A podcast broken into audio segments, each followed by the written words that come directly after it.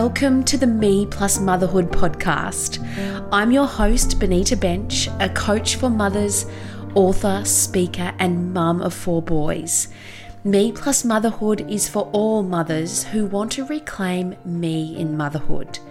If you are ready to return to and love the new you, find your spark again, gain clarity and confidence, improve your mindset, and give yourself permission for health and happiness, you're in the right place.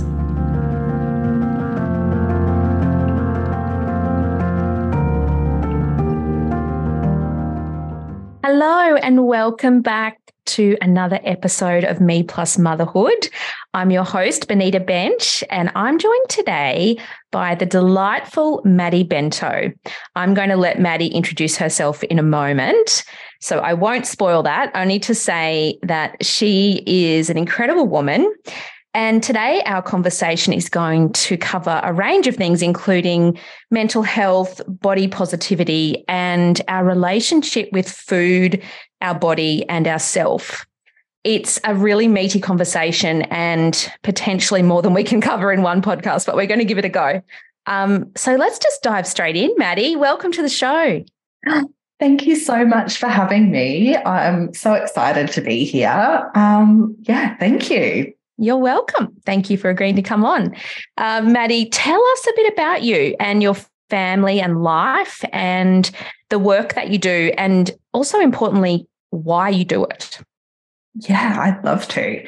So I think that before I go into my work, I'm a mum of 2. So I've got a 5-year-old little boy and a 2-year-old little girl, and they are tenacious and challenge me and have been my best learning curve, I think, in not only myself as a person, but also professionally.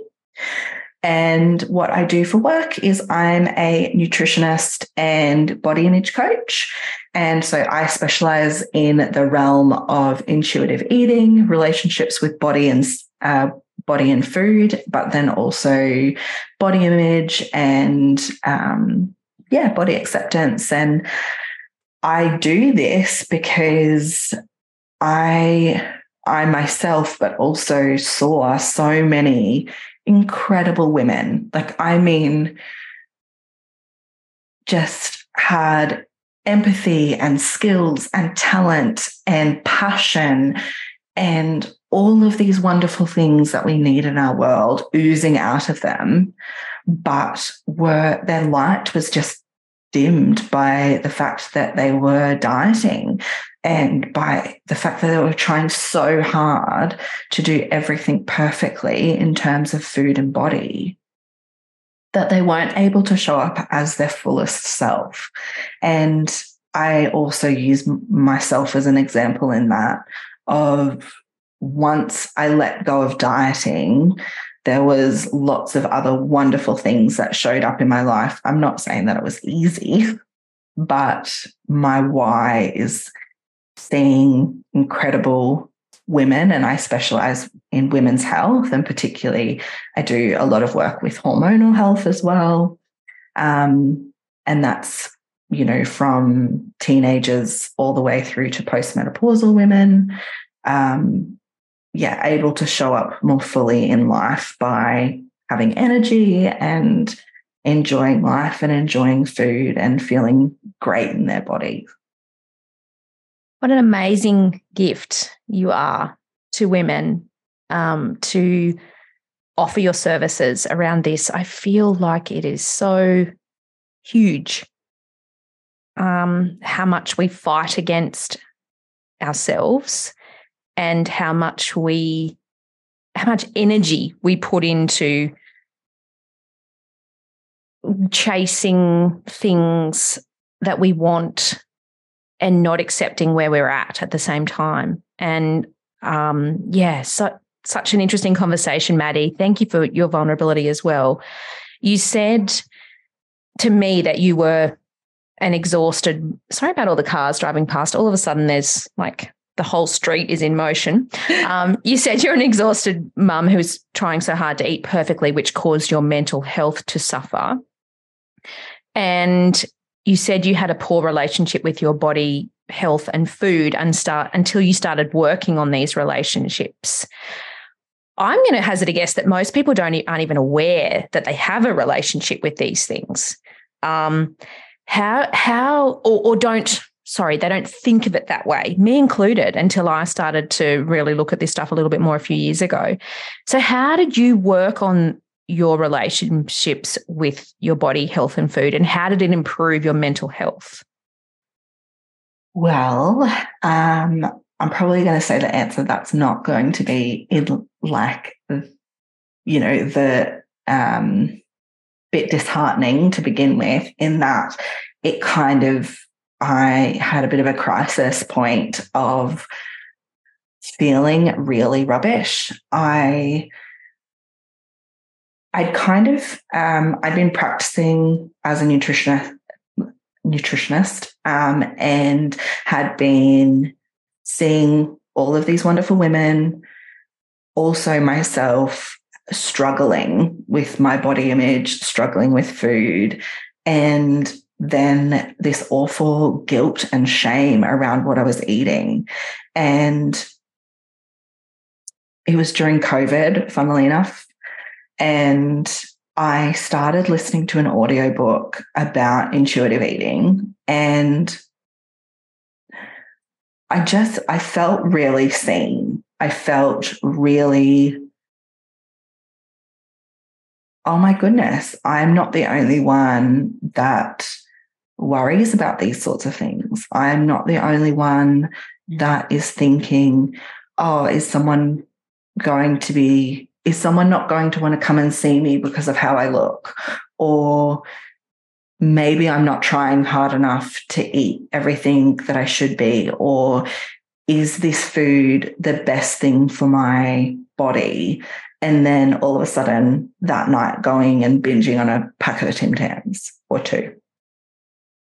And so it was a bit of a breakdown, in the sense that I think that things had to get so bad before I had this moment of like, oh, okay, maybe the problem isn't, oh, I need to lose weight and all of these other problems will magically disappear. Maybe it's the fact that I'm so focused on losing weight or my health or fixing things with my diet, quote unquote, fixing things with my diet.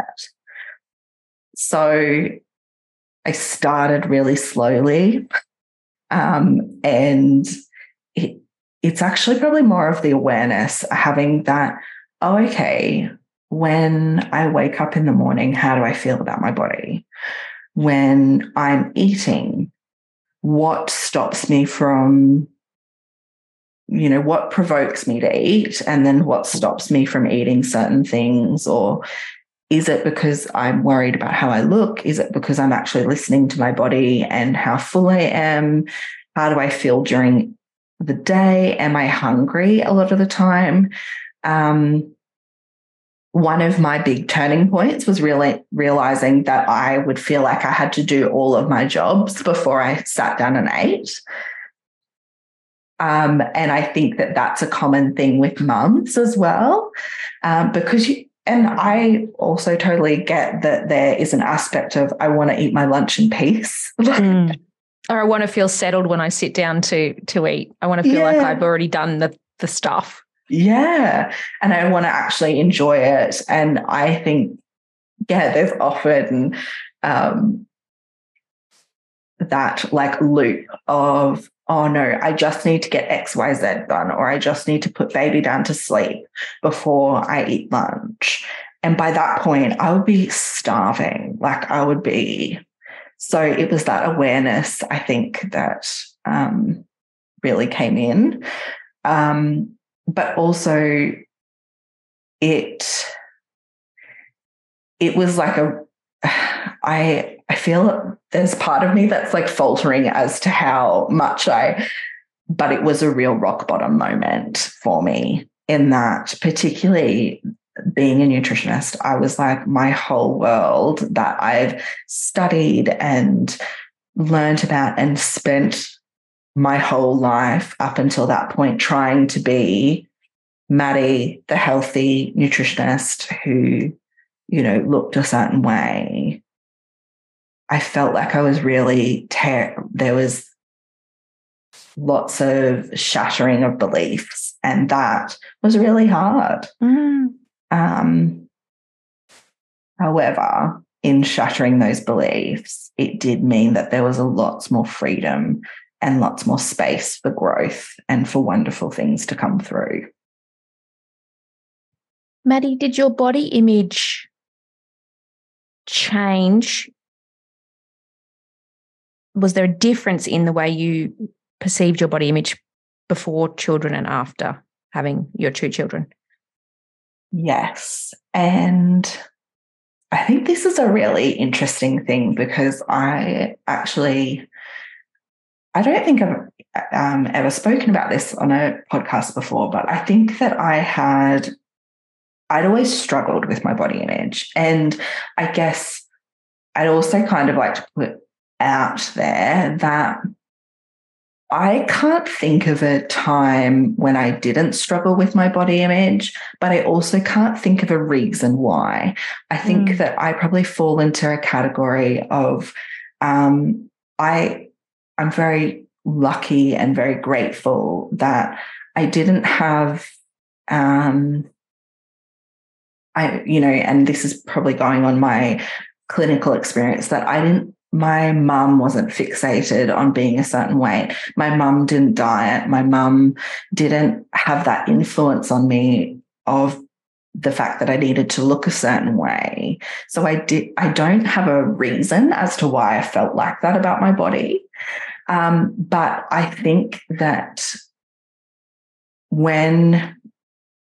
firstly, my first pregnancy was very much a surprise, and there was lots of guilt that came up when I had my first pregnancy, because I was diagnosed with gestational diabetes, and there was lots of icky feelings around the fact that, you know, I'm a nutritionist, I shouldn't, like, I can't get diabetes. Like, I had this whole very like complex set of emotions around the fact that this wasn't fair. Like, I shouldn't be getting this. And which is also, I want to put out there, that's definitely not how gestational diabetes works. It's not discriminatory in who gets it. But I also very much blamed myself. Coming from a nutrition background, I just finished my degree, and I was like, well, you know, if I was healthier before falling pregnant, then I wouldn't have had this. You know, if I was, and when I say if I was healthier, my thought process actually was, if I was thinner, this wouldn't be happening to me. And so there was lots of blame. And having gestational diabetes, I was really regimented with what I ate. I was really structured, really disciplined is not the right word, but I had a really disordered eating pattern whilst I was pregnant, because I was so fixated on not letting my food be the reason why I had this. And then post-baby, I think I knew that I was going to start practicing, and I had this really solid belief that my body was my business card, and that no one would come and see me if I was, and I had this belief in me, and I've written a blog on it about being a fat nutritionist. I had this, you know, why would someone take advice from me if I was fat? And I really struggled, because I did lots of things in terms of food where if I had a client come to me and say that they were going a day without eating or that they were living on black coffee or they were hiding food or lying to people about when they were eating, I would be flagging it and saying, hey, I think we need to talk to someone about this. This doesn't seem like a healthy relationship. But I was doing all of those things because I was so fixated on the fact that I think there was also that pressure there to bounce back, quote unquote. Like, yeah. I was really worried that that people wouldn't come and see me and people wouldn't value me as a practitioner if I didn't, you know, have this post-baby bounce back. I hope that answers your question. Thank you for so bravely sharing, Maddie. And do you feel like you've overcome that fear or shifted that belief now? I think I have, and this I am embarrassed to admit that once I had my daughter, I really shifted the way that I thought about things because, my daughter was like, she was a tiny little person when she was brought into this world. And I remember having this moment thinking, oh my God, have I not eaten enough? And have I done something to hurt my baby? And it was in that moment of birthing her to the world and thinking, I don't want her to ever feel like her weight is her value. And I am embarrassed because that is so gendered in that I didn't feel that way when my son was born. But I just thought I never want my little girl to not show up as her bold, beautiful self and to be worried about who she is because of her body. And that was probably my turning point. So there's 3 years difference between my kids. So it took a really long time to have that kind of shift in mindset. Mm. And there's times that I still struggle with it, and I'm definitely not perfect in that aspect, but the difference is that I'm more aware of it, and I'm more aware of my inner language, but also my language that I use around my kids and around other people. Maddie, if it's okay to talk a little bit more about the guilt and the shame that you mentioned, did that largely come from a feeling of, I know you mentioned the feeling that I should be good at this, or I should have this nailed because this is what I teach, this is what I help people with. Was there also, is there also guilt and shame within you and in what you see in the women you work with around emotional eating? And where does that come from? Like, what I'm trying to get at in this question is, where does the guilt and the shame come from?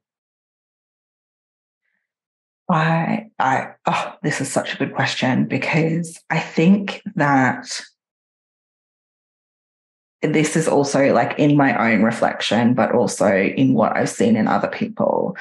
We like demonize emotional eating, and that it's such this bad thing. And it's just a coping tool. Like it is a coping tool for all of the with negative emotions, because we have been told, and I think that this is where the guilt and shame comes from for many of us, is we've been told that we need to be shameful because we're too emotional. We have been told that to be guilty if we show anger, and that anger is not a feminine, it's not very feminine to be angry. So whenever we have uncomfortable feelings come up, and, we could even do a bit of it, you could dive deeper into that concept of, when we're told as kids that if we have emotions to hold it together and just be a good girl, and so we haven't learned how to deal with complex emotions, or even to experience emotions that we don't know why we're having. Or one I've been told many times, you're too sensitive. Yes. You're too sensitive. So that instilled a belief that I was overreacting, when in fact I was simply feeling my emotions, and the people who were telling me that made them uncomfortable. Exactly. And I think that that's exactly right. We as a society are so uncomfortable with emotions and with talking about hard things, which is why we don't talk about a myriad of things that are hard but happen all the time, particularly with mums, miscarriage. We know that 1 in 3 are going to experience miscarriage, but we're not comfortable talking about it. Mm. And there is so much guilt and shame around those emotions. And then added on that, particularly if we glamorize disordered eating or over-exercising or other signs of orthorexia, which is basically being obsessed with being healthy, as a great way to deal with things. And we glamorize basically if you are restricting and, over-exercising as being worthy, a worthy way of coping with your emotions. And it's not. It's just another coping mechanism. You're actually not working through and dealing with your emotions. And I definitely don't want to sound like I'm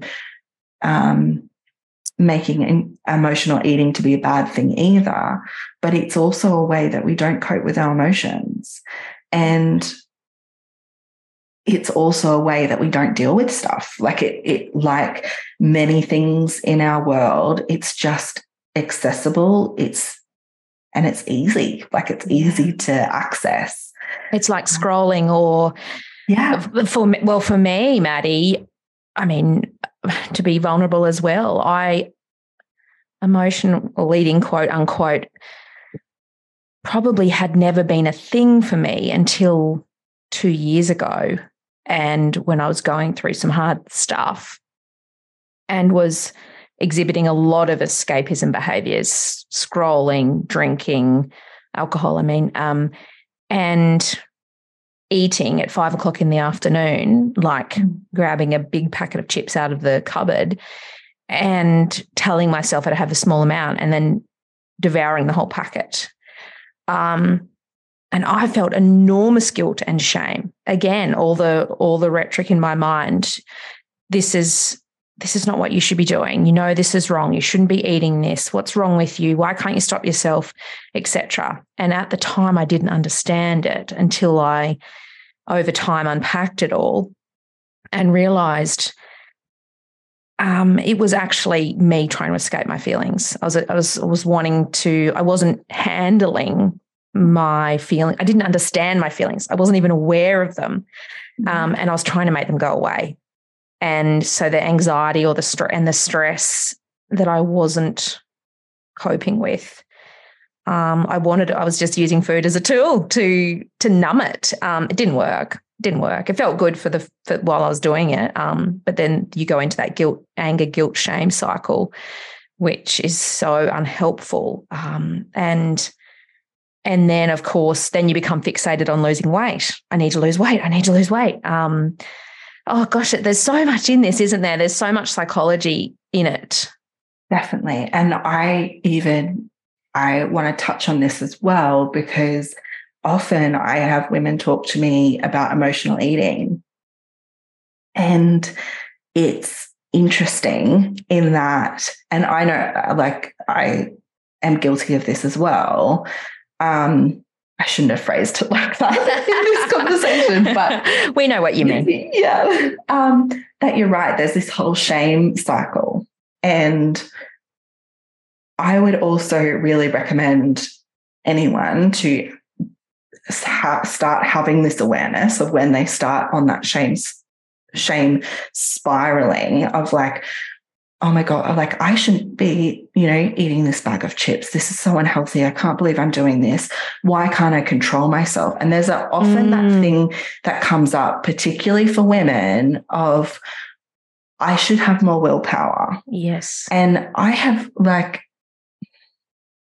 particularly mums out there, I have not met a group of people that are stronger than mums in that they are so strong and so resilient, and yet we often think that we're not because our strengths are often seen as different to our typical masculine strengths. Anyway, that is a different podcast of the day. But often I have women come in and they say, oh, I really struggle with emotionally eating. And then we start unpacking it. We're like, okay, well, what's going on? When do you find that you are triggered most? At nighttime. Okay, is it every night that you find that? Yeah, I often find that I sit down and I have a cup of tea and it's like my first moment to be alone for the day. And I find that one Tim Tam all of a sudden turns into the packet, or I make my way through a tub of ice cream, or and I'm like, okay, well, is it happening most nights? Yeah, it is. Okay, well, what did you eat during the day? And then they start telling me what they've eaten during the day. And I'm like, you're not emotionally eating. You're hungry. You haven't eaten enough during the day. Like, what you've just told me that during your day, you've barely eaten anything and you've been experiencing these waves of stress. Because let's face it, getting kids ready for school isn't the best experience in the world. That you've been experiencing all these waves and you've been running on adrenaline all day long, and then you finally get to the moment where you can listen to your body and you're sat down and you can either deal with what's going on, but also you have a moment of peace where you can listen to what's going in your body and your hunger and fullness cues, that you're like, your body's screaming at you saying, hey babe, you haven't eaten enough today. And so it's not, there is an aspect of emotions in there because there may be stuff that you haven't dealt with during the day, but there's also a huge aspect of your body's just hungry. And sorry for me getting my little rant on, but yeah, I just, not eating enough during the day is so common because we've been trained for so many years that we should only be eating a small amount, or we should be eating less than this person or whatever. And we don't often remember to check in with ourselves until the end of the day when we're finally stopped. Such a good point. Such a good point. And also, I guess, to say that for anyone listening, if you can see yourself in what we're discussing, that we are also not wanting to bring up shameful feelings around anyone's behaviour, that I think the lesson here is awareness and understanding and finding support with someone like yourself, Maddie, that can help you to understand your relationship with your body, with your health, with food, so that we don't self-diagnose or label what we're doing, and that there's always a deeper layer to our behaviour. So what's driving the behaviour? What actually is it? There's things underneath that are, and whether that is an emotional thing or, as you say, maybe it's actually a nutritional thing. Maybe me eating that bag of chips at 5 o'clock wouldn't happen if I'd had a lunch that was more suited to my body and my energy and nutritionally fulfilling. And also, you know, talking about willpower, our willpower flags naturally as the day goes on, as we get more fatigued and as we get more decision fatigue sets in. So there's so much to this conversation, so much more to this conversation. If you're listening and thinking, oh my gosh, some of these things I do, there's no shame or judgment here, only to increase awareness and understanding. And sorry, just on that. No, go, Maddie, you're right. Decision fatigue is another big reason why I often see women not nourishing themselves, because the amount of times I've had mums come in and say, I pack my kids' lunch. I don't know why I don't just pack one for myself. And I don't do it. And it's because of that decision fatigue. It's because you're so tapped out that you're like, I don't want to have to do this. Yes. So, or I can't decide, or I just don't want to make it, or whatever. Exactly. Or that's it. It's the time or the energy of making it. And you're like, because let's face it, smashing, you know, some chocolate out of the packet is much easier than making a wrap, or even if it was just a peanut butter wrap or a ham and cheese wrap, there's so many extra steps in there compared to just eating some chocolate. Yeah, because at that point you're sort of like, oh, I just don't really care anymore. Yeah, exactly. I just want to eat something. Yeah. Absolutely. I think that's... So eliminating... And my last podcast episode was on decision fatigue, if anyone wants to go back and listen to it. Alleviating that means making advanced decisions, like packing your lunch in the morning, or like having your snacks or dinner pre-ordered, or whatever works for you, so that you are nourishing yourself well. And actually, Maddie, gosh, we're going off on lots of topics and tangents here, aren't we? Last week we held our retreat at the Sunshine Coast, and one of the topics was around nourishment, and we had a lady speaking to us about nourishing your body, and she was talking about non-negotiables. Like, as the mum, it has to be non-negotiable that you look after your own body as well as everyone else around you, and that you chew your food properly, and that you make time to sit at the table, and all of those things. So again, coming back to this decision-making, like actually deciding that I'm a priority too, and my nutrition is a priority. And again, there's so much beneath all of this in terms of beliefs and thoughts, feelings, and actions. Definitely. And I think as well, we make it out to be much harder than it needs to be. And that is also not, I'm going to make a blanket, that's not our fault and anything that we should feel guilty about, because we have been told from a very young age that it needed that to be healthy. It needed to be 10 almonds, or it needed to be healthy. And that in of itself is an overwhelming topic of, well, what does healthy be defined as? One of my big tips would be having easy packeted food in your house that you are also happy to eat. I have just started incorporating up and goes, the protein up and goes, into my day, because I wasn't eating enough, and I knew that it would be something that I'd have. And it was easy. It's cold. I just get it out of the fridge, and it's so easy. Yeah. Is it the best option on the shelf? Maybe, maybe not. I haven't looked, because the thing, what I need from that is regularity of eating and nourishment of extra protein in my day. that that's what it's fulfilling. Let's tap more into this, Maddie. Your view on dieting, your view on eating well for mums when life already feels very full. Yeah, so I think that this is, I think simplistically, I think put, my view on dieting is that it's rubbish and it's just our bodies aren't made to diet. So 70% of our weight is determined by genetics. And so that isn't supposed to sound defeatist in that we can just, you know, our bodies are just, we can do whatever.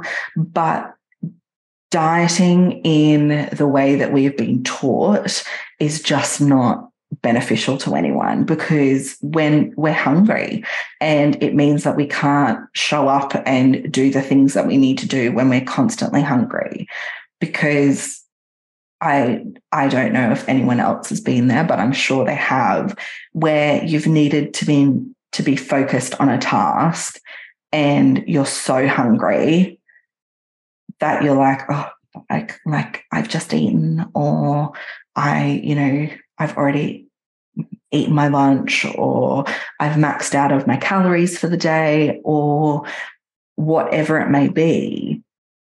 But dieting as in the pursuit to lose weight, it's actually one of the biggest risk factors for weight gain. Yeah, so and again, that sounds... If you haven't been exposed to this information before, it can feel really deflating to be like, oh, well, what's the point? Mm. And it is disheartening, but there's also an element of freedom in that you can regain. You don't have to have a piece of paper to tell you what to eat.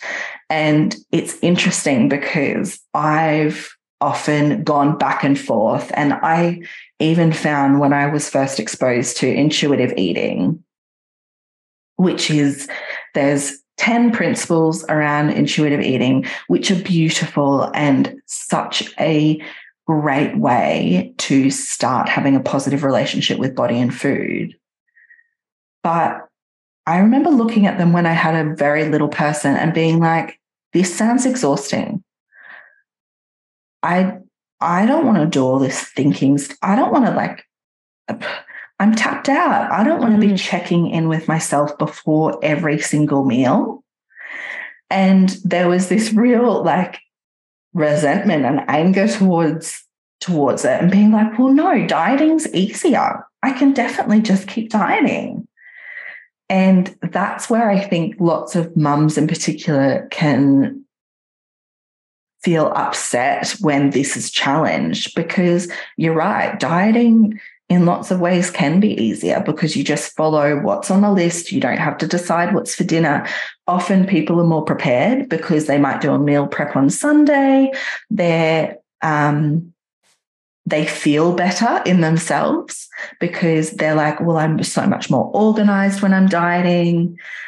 But the thing is, I'm not asking anyone to give that up, and particularly without support. But if we used those principles of being organized with our food, making sure that we ate at certain times, making sure that we ate regularly, but then added the freedom of having access to different foods that may not be deemed as healthy, you're going to have a much better time and be able to focus much better on things that actually need your brain energy. Because I don't know about you, Benita, but I have definitely found the exhaustion of dieting and trying to decide what to eat before. Yeah. It's an interesting one. It's interesting. I've tried a handful of different things, like, you know, purely following the diet plan, trying intuitive eating, and everything in between. And what I find interesting, Maddie, is the feeling of, or what I notice about myself is the difference in the feeling of control And sometimes I like it and sometimes I don't, depending on where I'm at. You know, like with a diet, I feel like I'm in control and it's all sorted, whereas intuitive eating feels more risky or something. Yeah. But at the same time, intuitive eating helps you to connect to your body. Is that correct? Yeah, definitely. And it does feel risky and it feels uncomfortable because, and I think this is probably where I also recommend definitely getting support if this is something that you struggle with, because I know, like, this is embarrassing to admit, but I'm going to do it, be vulnerable. When I first started intuitive eating, there is a, like, no food rules. So I was eating, I love sweet things, so I was eating cakes and biscuits all the time. And yes, that was fun and I enjoyed it, but there was an element of, oh, this actually isn't sustaining me anymore. And I knew as well, like, if I was getting ready to go into work or to go into clinic and seeing people, I was not starting my day with cupcakes. Yeah. So then why on days when I didn't have work, or I didn't have things that I desperately needed to do, why was I starting on my day on cupcakes and feeling really rubbish about it? Or so there's this freedom, and it can feel really freeing, but also really uncomfortable and scary. It's why when, you know, that I remember reading in a parenting blog at one point about how, like, not overwhelming kids by saying, we can do whatever you want today, and instead you only give them, like, a few options to try and help them, because otherwise it's too overwhelming. It's the same with adults. Like, if you say to someone, you can have any food that you want, often my biggest I guess where people challenge me on it, they're like, but I would just eat ice cream all day. I'm like, yeah, there will be a stage that you go through where you will probably just eat ice cream all the time, but there's also an element of where you realize that maybe that doesn't fill you up enough, maybe you don't feel your best when you're eating ice cream all the time. It's not convenient because you can't take ice cream with you everywhere. There's, like, all these extra elements in it, which, as I said before, is hard for mums, because you're right, there is a certain amount of control. There's also knowing that there's a certain amount of privilege in intuitive eating, in that having unlimited access to food, you know, if you're on a budget and you only have allowed yourself to have a certain amount of leftovers, or you need to make a meal stretch to so many people, then they're me sitting here saying, oh, well, you know, you can have some more. If your budget hasn't allowed for that, that can be challenging. So to round out this chat on relationship with our, we'll come to body positivity next, but just to finish up this conversation on health, dieting, eating, what would your main takeaway message be, Maddie? I feel like we've touched on lots of different things, emotions and intuitive eating, dieting, mental health. What would you how would you sum up all of what we've discussed, and what would you recommend for people? I think my recommendation, well, actually, my first thing that I'd like people to leave with is that your weight is not your worth, and there are so many incredible things about you that aren't about your weight. And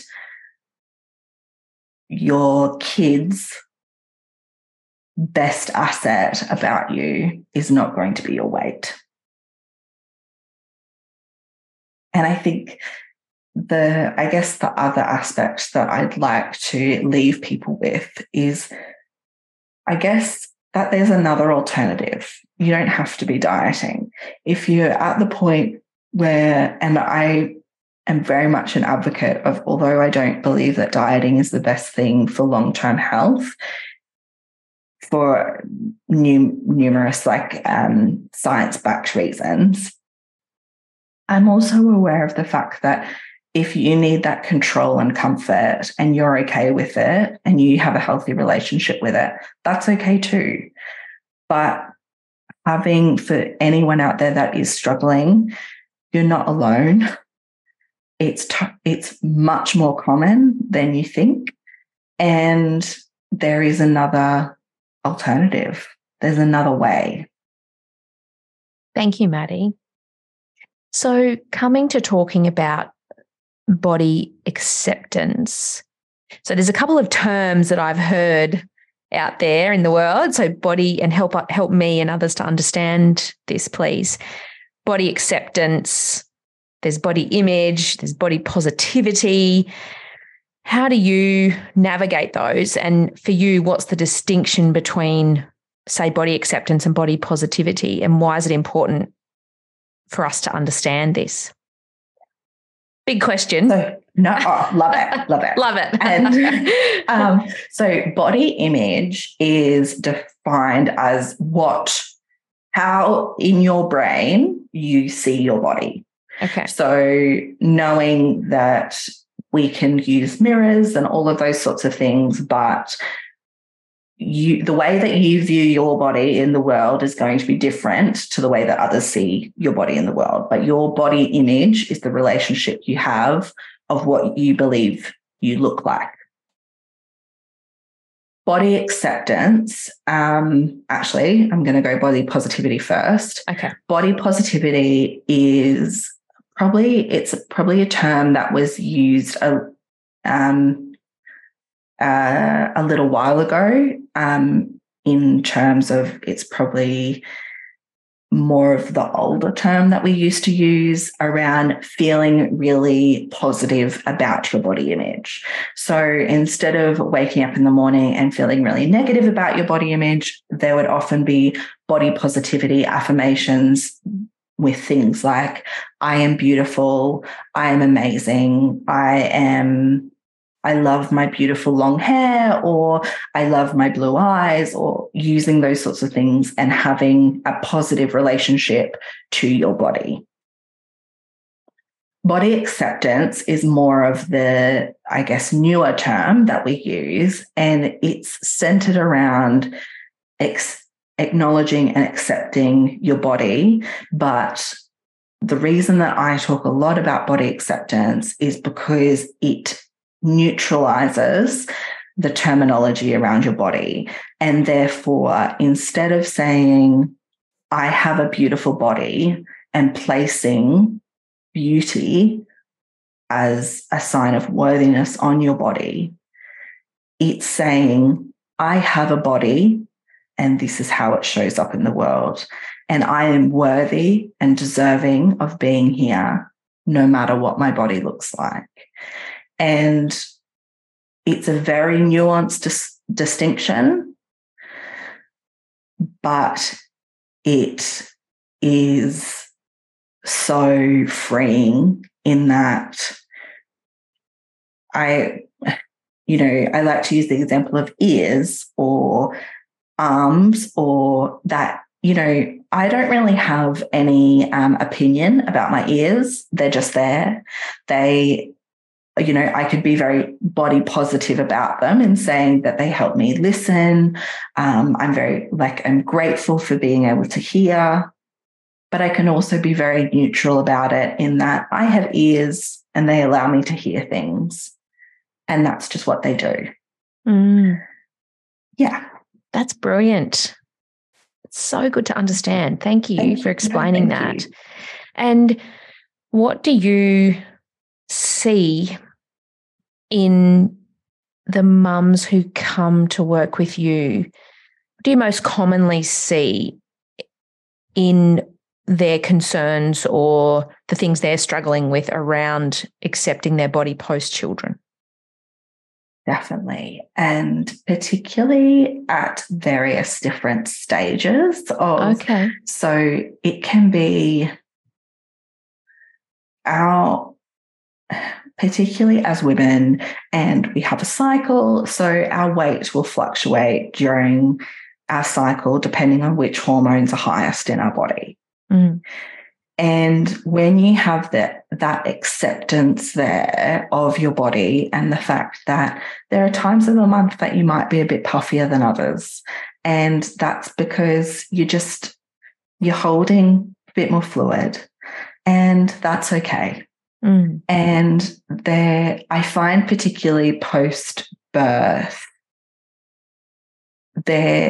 it unlocks a lot of other stuff around motherhood, and I think someone's journey of where they're at with motherhood.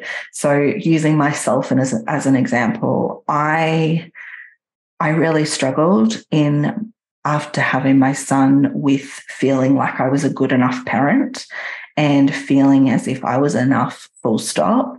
So I used my weight as a control mechanism of being like, well, if I look perfect, then everyone will think that I'm doing a wonderful job.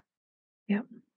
And I think that there was an element of still wanting to be fun and youthful, and I wanted to be seen as, a cool mum, and that I had it all together and that I was coping with motherhood. I think that's another big thing, is seeing weight fluctuations as a way of whether or not you're coping or not.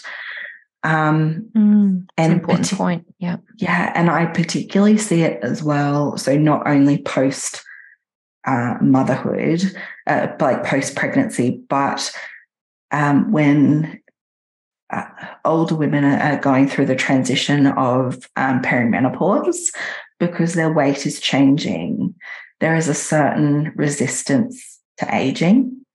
Yeah. And I also, don't get me wrong, I have a firm belief, and I always say this, is that goddesses never age.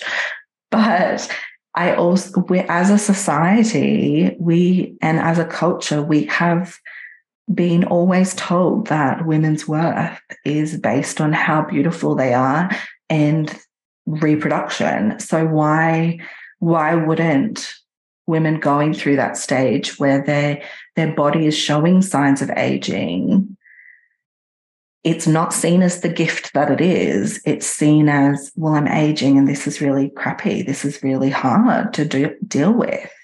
And often there are changes in weight in that postmenopausal stage because the hormones just, your testosterone levels bottom out, and therefore there's certain weight changes that go on. And so I apologise for my very long answer. Being that, yeah, our bodies change at all sorts of times, and having a more neutral and accepting fact of, well, no, how do I feel in my body versus what does my body look like? I love that distinction. That's fantastic. And what this conversation has highlighted to me, Maddie, that there is so much more to just saying to ourselves, I need to lose some weight and then I'll feel better. And I feel like quite often in motherhood, that's as far as it goes, because and not to downplay people's situations or, intelligence or anything like that, but just meaning sometimes we can feel so at our capacity and at our limit in what we're handling in everyday life that may be as far as our thinking extends in terms of, I'm not happy with my body, I just need to lose weight. And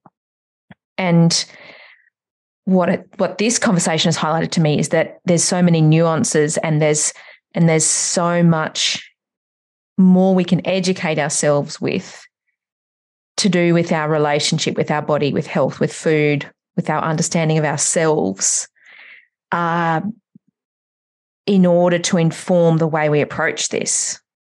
Definitely. So that we can feel good and know our worth.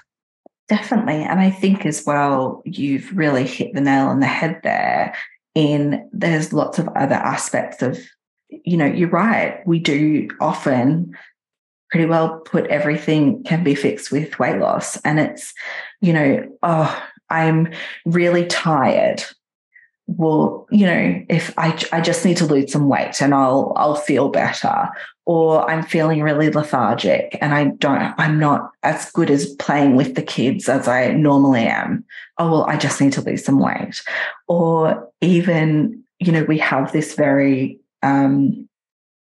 ingrained view of, I think often mums blame themselves or feel like they're being too lazy, or they're not playing with their kids enough, or they're not doing enough. And there's that blame of, oh, well, if I had more energy, or and that can quickly turn into, if I lost weight, I would have more energy and I would be a better mum. Mm. Or I feel guilty that I just ate that piece of cake, and if I was more in control and if I was better, I wouldn't eat that piece of cake, and then that would make me a better person and a better mum. The list goes on, and mum, and in my work as a coach with mums, mum guilt is just up there as one of the highest things that we talk about, and absolutely it crosses over into physical and mental well-being. And I heard someone say, a health coach I worked with said, the most intimate relationship you can have is what you put into your body. And so it really opened up a whole new world for me in terms of thinking about what I'm putting into my body, not just to lose weight or not just to manage my weight, but in terms of being my best self. But also, as you say, eating what feels good to me. Yeah. So, oh gosh, we there's so much to chat about, Maddie. This has been an amazing conversation, and I have really appreciated, as will our listeners, appreciated your honesty and your vulnerability. And you express the same vulnerability on your Instagram page. If people want to go and look you up, it's beautiful how you express yourself on there with the vulnerability that you share. I loved what you said, your weight is not your worth. That's going to stick with me. And I think that's such an important message. Is there anything else you'd like to share to finish this off, Maddie? No, I just am very grateful for being here. And thank you so much. And thank you to anyone listening. And just remembering that there is support out there for all different things, and that you're not alone, and that I wish that I had taken the step of asking for help a lot sooner than what I did. So just talking to someone can be a life-changing moment. Yeah, that's so true, Maddie. We'll put the links for people to find you in the show notes, so that if anyone is feeling like they need support, they can reach out to you. You're a beautiful soul, Maddie. Thank you so much for being here. Thank you so much for having me. Thank you.